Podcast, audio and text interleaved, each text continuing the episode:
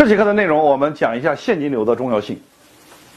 我们都知道，现在很多企业遇到了危机，有一个问题大家是比较关心的：一个现金流出现问题的企业和一个利润率出现问题的企业，哪一个更严重？大家想一下，是不是这样的？企业的危机无非这两方面，要么就是现金流出问题了，要么是利润率出问题了。我的回答是这个样子的：现在这个时代，企业的利润率出现问题，我认为是非常正常的。而一个企业的现金流一旦出现问题，这才是一个企业真正的危机。为什么这样子说呢？首先，大家要明白一个道理：未来企业的利润率会无限拉近于零，因为随着社会的开放，未来你无论做什么，无论什么行业。竞争一定会越来越激烈。那么，当一个行业的竞争绝对充分的时候，所有产品的利润率都会归零，都会无限接近于零。比如说，淘宝和拼多多的出现，其实不是偶然，它们是一种必然。为什么？因为这两大平台出现的根本目的，其实就是为了无限拉低商品的利润。大家想想，是不是这个样子的？在淘宝、在拼多多上买东西，你价格稍微高一点，你就卖不出去，总有人比你低。那么，为什么企业的现金流变得越来越重要了呢？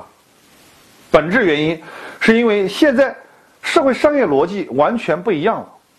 我们给大家分析一下这个商业逻辑是如何变化的。以前的生意是怎么样赚钱的？以前是一环吃一环。产品流进每一个环节，每个环节都会加价，然后再出货。这个时候，你加了价格，再减去自己的加工或者是服务的成本，就是你自己的利润。所以说，现金流是一种层层加价的关系，这是一种差价的模式。我举个例子，比如一个产品的成本是二十块钱，最终到了消费者这里变成了一百块钱。为什么？因为每一个环节都自己加了一部分钱，比如说二十变成二十五，变到三十、三十五，有人可能心黑一点，直接变到四十五。它是一级一级的加价模式，是一种差价模式，这也是一个单向运转的纵向的产业链。那么你的上游环节究竟赚了多少差价，你是不知道的，因为比如说你拿这个产品是三十五块钱。你也不知道你上游加了十五块钱，或者说他只是加了五块钱，你是不知道的。当然，你也不知道你的下一个环节要加多少钱再去卖出去。所以说，这个时候大家之间的关系是一种相互保密的关系，也是一种相互侵吞的关系，此消彼长的。你赚的多一点，我就赚少一点；你赚的少一点。我就可能赚的多一点，当然，每一个环节都尽可能使自己的利润呢出现最大化，这就是以前的生意的做法，一级加一级加钱。未来的生意一定不是这样子做的。本质原因是因为有了互联网的出现，因为互联网的公共性和链接性，消费者有机会直接跟品牌方接触了，比如说。现在很多消费者直接在网上就可以找到一个商家了，他发现这个东西直接找到商家可以买的更便宜，他就不需要再去通过这种线下的方式找经销商再去买这些东西。所以说，未来会越来越多的消费者直接付钱给品牌方，或者说生产方，这就导致现金会不增不减的直接到了。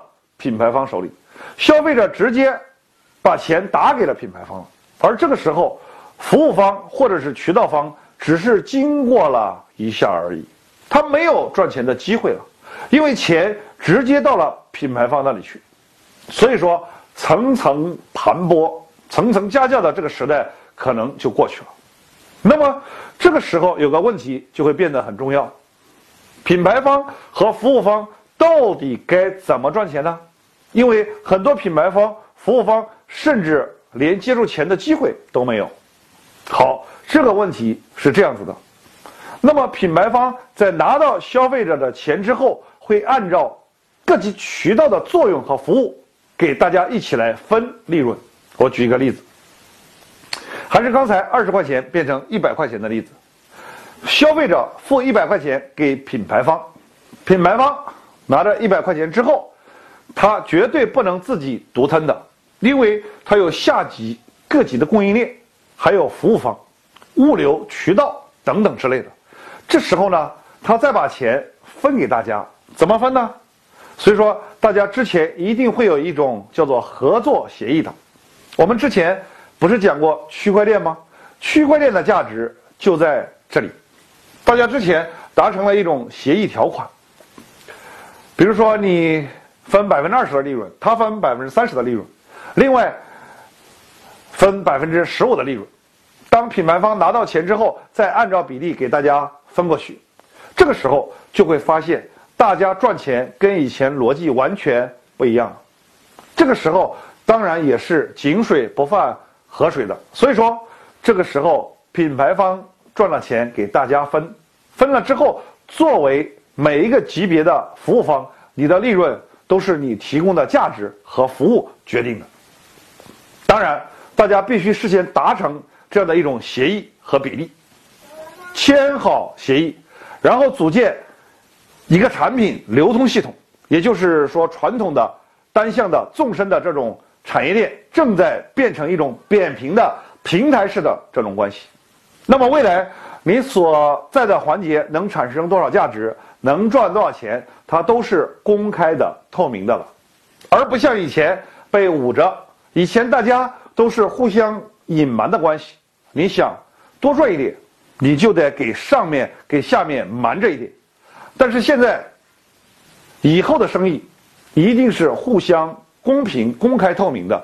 那么你想多赚一点的话，唯一的方法就是你的服务能力越强大，你的价值越大，你吸引的人越多，未来流进你这个环节现金流就会越来越多，那么你赚的钱就会越来越多。所以说。未来我们唯一要做的就是成为一个价值的放大者，而不是只是成为一个流金的一个关系。从你这里流了一下，过去了一下就没事了。未来你要使产品或者是服务流经你这里的价值要放大，产品才会有流经你这里的价值，而不是只成为一个传统的一个阻隔、一个障碍。要让别人必须从你这里流通，所以说这个时候你才有资格去收过路费。所以说，未来一个企业只要有源源不断的现金流，它就有一定的存在的价值。